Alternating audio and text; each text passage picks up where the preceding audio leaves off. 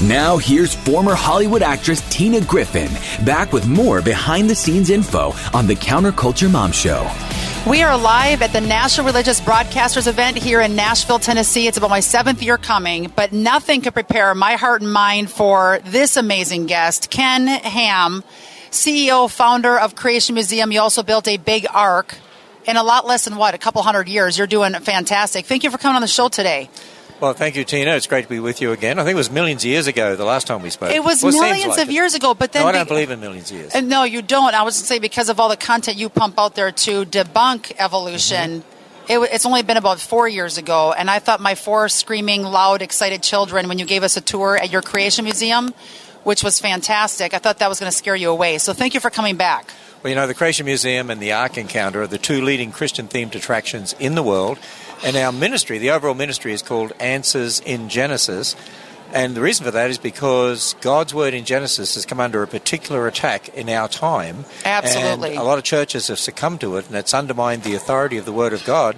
And actually, the first 11 chapters of the Bible are foundational to everything else. To everything else. And I know a lot of people might be familiar with who you are because you made headline news when you went against Bill Nye, and there was twenty-five Oh. million views on that. Do you remember? Yep, that was 2014 at the Oh, Creation Museum. gosh. And I debated Bill Nye, and there's about 25 million people have seen that debate since then, well, that we know of, and possibly millions more. And then I debated him again, actually, when the Ark Encounter opened, and the Ark Encounter opened uh, in 2016.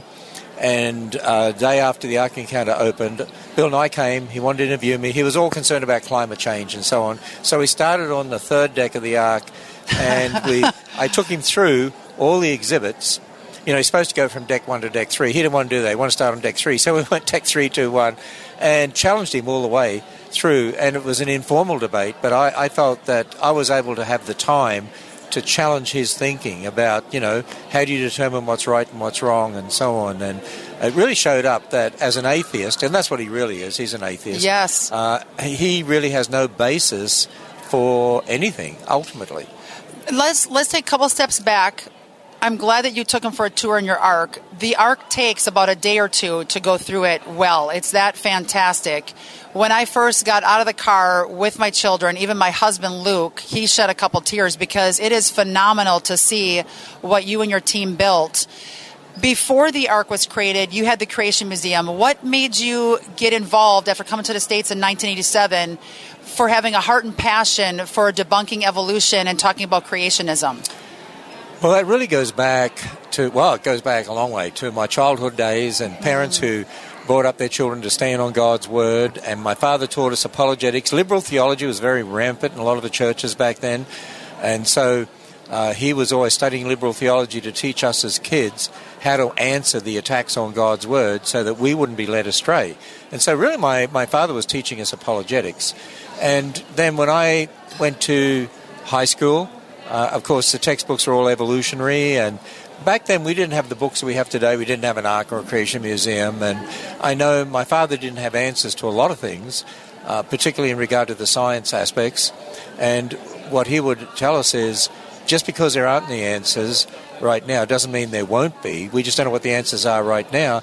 But if you don't stand on a literal Genesis, you have no foundation for the rest of the Bible because all of our doctrines are founded in Genesis 1 to 11. You know, people today, you know, of course, heard the topic of marriage and gay marriage a lot and gender and so on. Well, think about it. The foundation for marriage is in Genesis 1 to 11. The foundation that there's only two genders of humans is in Genesis 1 to 11. Yes, So everything. We were, we were taught that, and then I went to university, and during my final year at university, I came across uh, a couple of books, and one of them that really taught how can you have death, bloodshed, disease, and suffering before sin? See, if you believe in millions of years, the fossil record was laid down millions of years before man.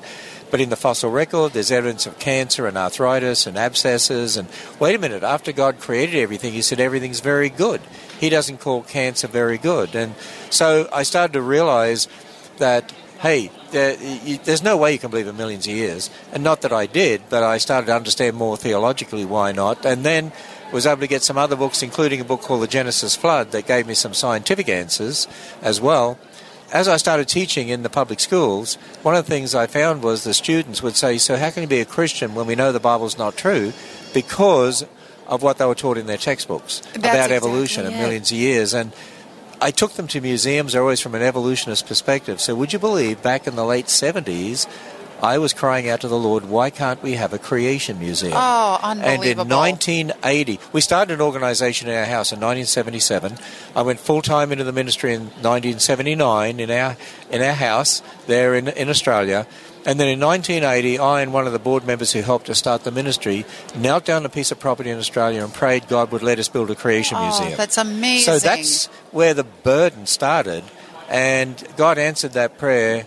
Well, Big in time. 2007 uh, in uh, America, in the state of Kentucky. How about that? Uh, Kentucky, and you were saying earlier, two thirds of our country, easy couple hour drive to get to your museum. Well, actually, we're in northern Kentucky. The the, the both attractions are we're within a one day drive Yes. of two thirds of the population. That's so it's a wonderful destination location, very easy to get to, and we're right off Interstate 75, which is the second busiest north south interstate in America.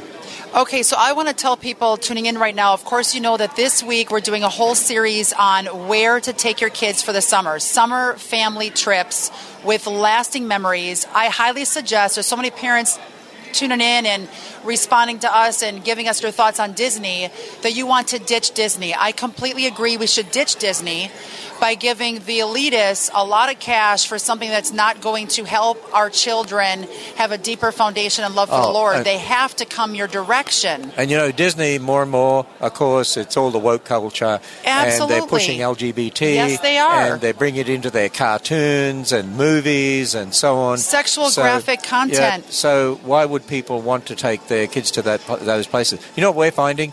We're finding post COVID.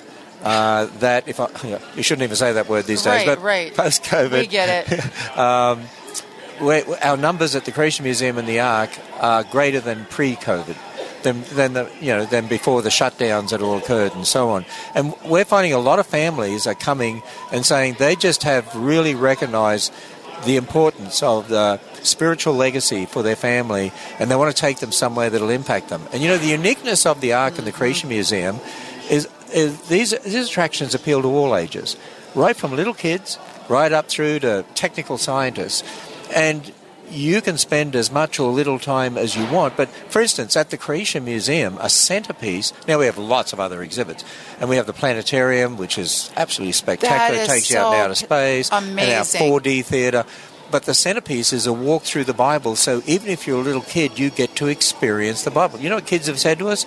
It makes the Bible come, Come to life. I was going to say the same thing, and I'm like 40 some, and it came to life it, for me. It does. It makes it makes it sort of uh, uh, seem seem more just much more real. Absolutely. And I have to say, a quick plug your displays are not cheesy at all. It looks like you're in the Garden of Eden Well, right there. we've had people say to us the quality at the Creation Museum in the Ark is above that of Hollywood, and I would say it is. It absolutely I, is. Yeah, I remember taking a CBS reporter actually through the Ark, and we're between the second and third decks, right? And he stops because all three decks are filled with exhibits, and we have a lot more outside the Ark too. We have a, a full zoo outside the Ark, and we have a virtual reality ride. And we have a 2,500 seat conference center where we do all sorts of programming and Yes. workshops, and we have a science lab and Worship nights, I see that come through. Oh, yeah, and, and, and you know, we have concerts there. Um, we have a resident um, mu- uh, artist group there, and we do science labs for kids and young people. And it- it's just a phenomenal place. But as I was taking him through, we were between the second and third decks, and he turns to me and he says, "You said this was the quality of Hollywood," and I said, "Yeah." He said, "No, this is not the quality of Hollywood. This is way above Hollywood." He said, "For a start, the wood's real." Ah, And that's, That's a funny thing because I've been set. I've been to Disney and you see oh they're trying they're pre- trying to make out that's a tree and make it look like wood or whatever. The Ark, think about this. It's the largest what's called timber frame structure in the world. Wow. It's one and a half times the length of a football field. So think of this wooden ship, one and a half times the length of a football field, half the width of a football field. It stands 51 feet high, but we built it 15 feet off the ground. So at the midsection, it stands seven stories high. At the bow, it's 10 stories high. 3.3 million board feet of timber. I mean, it's all timber. It's real wood. It's real and wood. People go in there and they're just staggered. And you know, I've had little kids say, as soon as they see it, they look and they say, Wow, Noah could fit the animals on that ship, couldn't I he? I was just going to say that when I first saw it from the parking lot a half a mile away because it was packed and I could see why it would be packed. But when you're in there, it's still very spacious. You're not on top of other people. It helped me understand yes, it is possible for Noah back then because it's the replica same size of what he built, and you could easily see how all the animals would fit on the ark, which is a way that Satan's trying to tell young kids to debunk the biblical story because there's no way he could actually put all the animals on that ark. When you see it, you're like, I get it. He totally could. Now, Tina, am I allowed to critique you a little bit? Yeah, go for it. Uh oh. Are you ready for this? No. So, um, I know we're used to saying things like biblical story, Yes. but did you know that I try to get away from using the word story? And you know why? why do you? Why? Because when Sounds we, when we would say let's have a Bible story generations ago, people knew it was something true from Bible. But the word story has changed meaning, and I speak to all sorts of audience sizes all across America and other parts of the world. And when I ask them, "What's the word story mean today?" they say fairy tale. yeah. See. And see, kids get the idea. We have stories at church that are not really true, but real stuff at schools. Those that go to public school that are teaching them, they're the ones teaching them stories. so, what word should I use? Historical account, I love it. record, Perfect. account of. Oh Uh, yeah. and, see, and I challenge churches. I challenge churches instead of telling the kids come out the front, let's have a Bible story, because see, there's another aspect to this. The Bible as a book of history has come under real attack in our day, and you have the secular saying it's not history, it's myth, and so on. We need to even overemphasize it's a book of history. I, Uh, when I teach So kids, true. I tell them it's the history book of the universe. It's God's history book to us. So I want to emphasize its history. So, kids, we're going to look at the historical account of Noah. You, you see what I'm saying? I love the difference in that. And I, I have to do another plug for parents to realize summer trip, you have to put circle Kentucky and come to your creation museum and the ark because and be prepared because when you leave your kids will not want to go back to public school if they're currently in it because the bible will come to life truth will be revealed and your kids will be bored with the lies that they now are getting in school. And the problem we have now, Ken, is a lot of students would tell me when I'm doing school assemblies, Tina, we want to speak up in class, but they either won't call on me. I'm bullied if I speak up and talk about creationism in the school. What can you tell parents? First of all, first, first foremost, you'd agree with me, I know, on this. We should homeschool our children because we're going to be held accountable to God and how we raise our kids. If you have, do you have something to say about that part of No, I was going to say um, homeschool or a true biblical worldview Christian school. Yes. And we have our Yes. own Christian school, actually. And, you know, some of our grandkids, we have 18 grandkids. Oh my Um, gosh, you don't look that and, old. I uh, would say no- maybe one. a number of them go to, to uh, our Christian school. A number of them are homeschooled. But most Christian schools don't teach true biblical No. worldview. And so our daughter Renee had a real burden to start a Christian school to teach a real biblical worldview. And so, you know, I, I, I tell you, public schools are incredibly destructive. You, you know I say to parents? I wrote a book on this called Will They Stand? See, I've asked parents, you know, about um, kids in the public schools, and they say, well, the Bible says we're to be salt and light, right? Not when they don't know it. W- w- exactly. And uh, they say, our kids should be in school to witness to the other kids. And I say, you realize what the Bible says? You can't be salt till you have it Yes. if your kids don't have the salt, they can't go out there and be salt. And the Bible also warns if the salt's contaminated, it's good for nothing. Exactly. You can't just throw your kids out there to be witnesses in that system. You have got to train them up, fill them with salt, and you've got to prepare them for the world that's attacking God's word. So you've got to teach them apologetics, which is what we do in all the exhibits at the Ark and the Creation Museum Absolutely. and the resources we have. So they have the answers.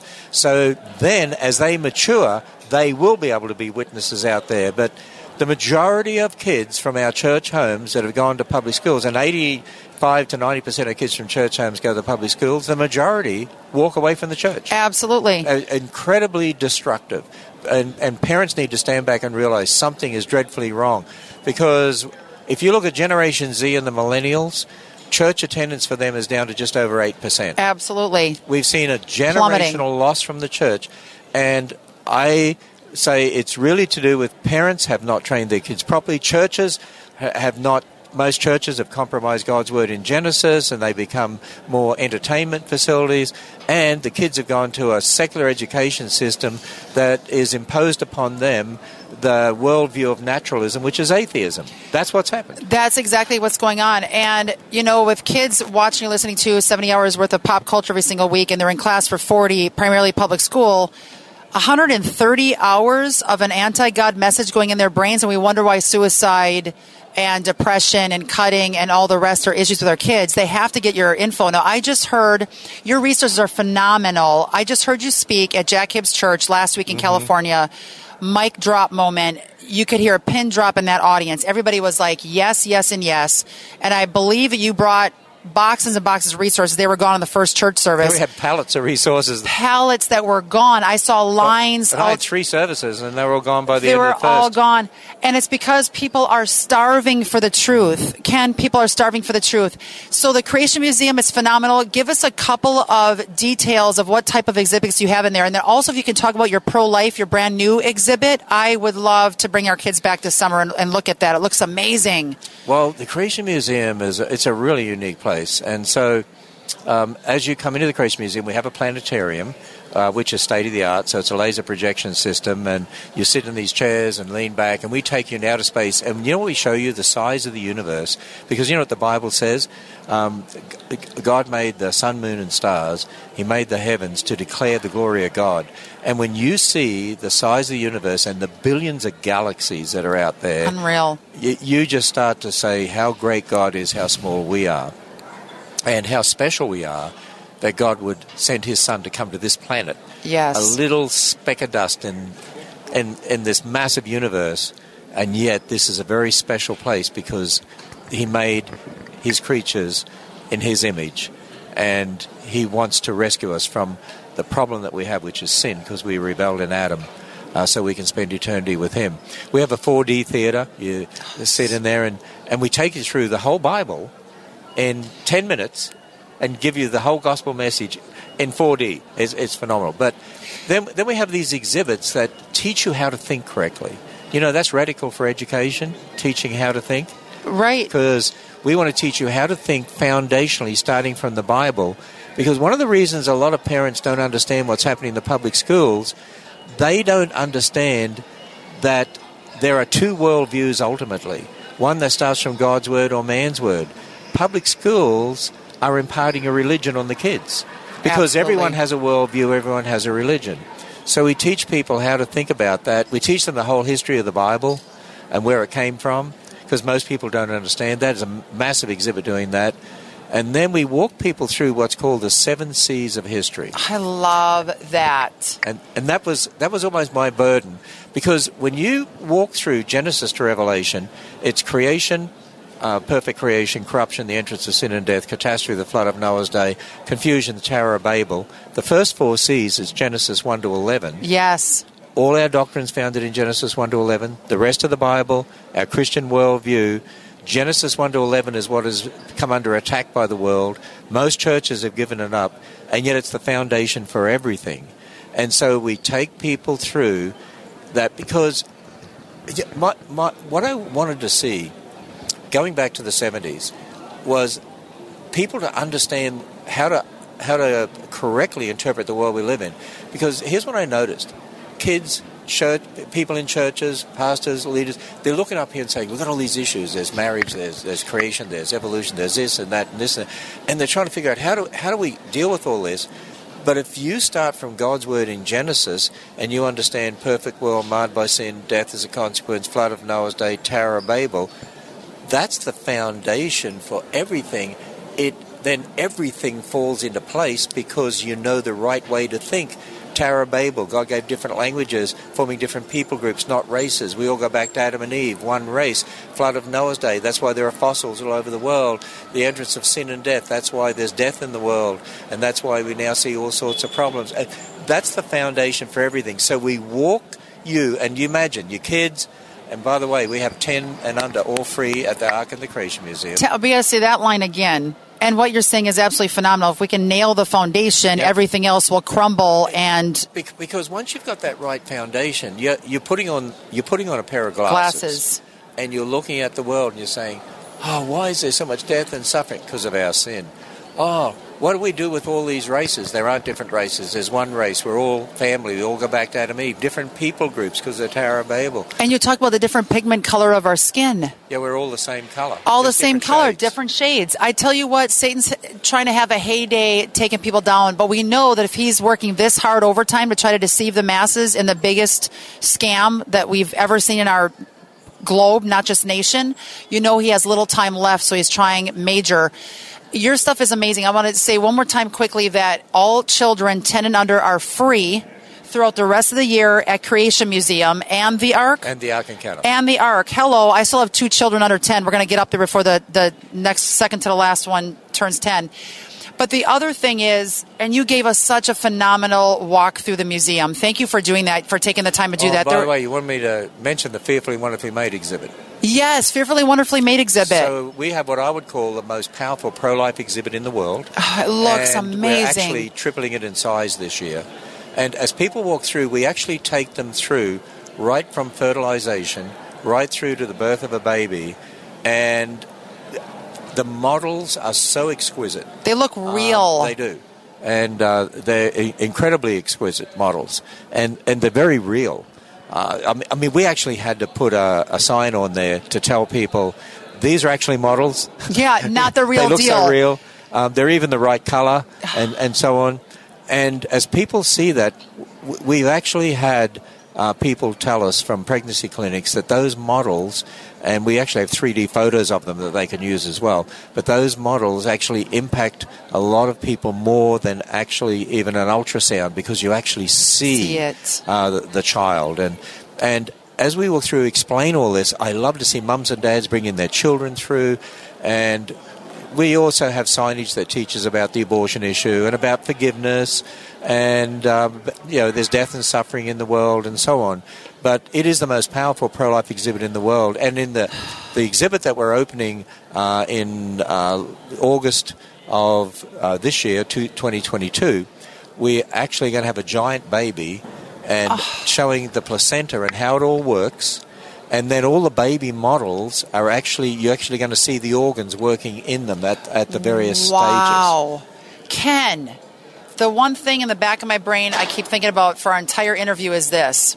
You said something majorly profound in the very beginning that your father was teaching you apologetics when you were a child. Mm-hmm. That is what us as parents must do. Look at his investment in you when you were a kid and what God has done through you because he took his time to invest in you right now. I can tell you that Luke and I daily try to look back, what can we do better? And we feel like we're so busy trying to help save America that I don't want to lose my kids in the process. What could you tell parents right now about the importance of what your father did for you so we can have world changing children in homes in America and around this globe to do even a fraction of what you did? You built an ark in America. That's amazing. Well, it's interesting. At the Creation Museum, actually, we have a display called the Ham Family Legacy. And I have my father's Bible in there, and you can see all his notes in the Bible. Oh. And a little Noah's Ark he built me many, many years ago, not oh. knowing one day we'll build a life size ark. Oh. And then I have pictures of my mother and father. And what I'm challenging people is this what legacy are you leaving in this world? Because really, the Ark, the Creation Museum, the Ministry of Answers in Genesis, conservatively speaking, we would say from research we've done, we impact directly over 30 million people a year, but tens of millions more uh, indirectly. We have one and a half million uh, that come to the Ark and the Creation Museum each year. Unreal. And you look at that, and it's all a legacy of parents who would never knowingly compromise God's word. Uh, my father would never compromise God's word. So many today will say, well, maybe you can believe in evolution. Maybe the days aren't ordinary days. It doesn't really matter. No, my father would say, what does the word of God say? Say. You know, it is written. Thus says the Lord. Okay, so everybody, you got to check out Ken Ham's website. It's phenomenal, phenomenal. You have to put it on the map this year. Go check it out. Best family trip of 2022 and probably your previous years combined. Go to arkencounter.com or creationmuseum.org. Share this episode. Also, check out the links surrounding the show and download the Counterculture Mom app. Click on Premium, and inside of there, you will find Ken Ham's website, all of his resources. We have it all right there. Also, an amazing hookup. You have an affiliate program with us too, so thank you for partnering with us. You can find that at the Counterculture Mom app as well. Download it, get it, and check it out as you're driving north to Kentucky. Thanks a lot, you guys. Get ready for part two of the Counterculture Mom Show right after the short commercial break. Depression, anxiety, fear. Life isn't the problem. Your mind is. You can heal your wounded mind. Roman Garcia, mind medic, former FBI special agent, and tactical medic turned life coach. Roman helps you repair your emotional wounds. Stop feeling powerless, enjoy life again, and regain control over your health, wealth, and relationships. Visit mind-medic.com for a free conversation with Roman. That's mind-medic.com.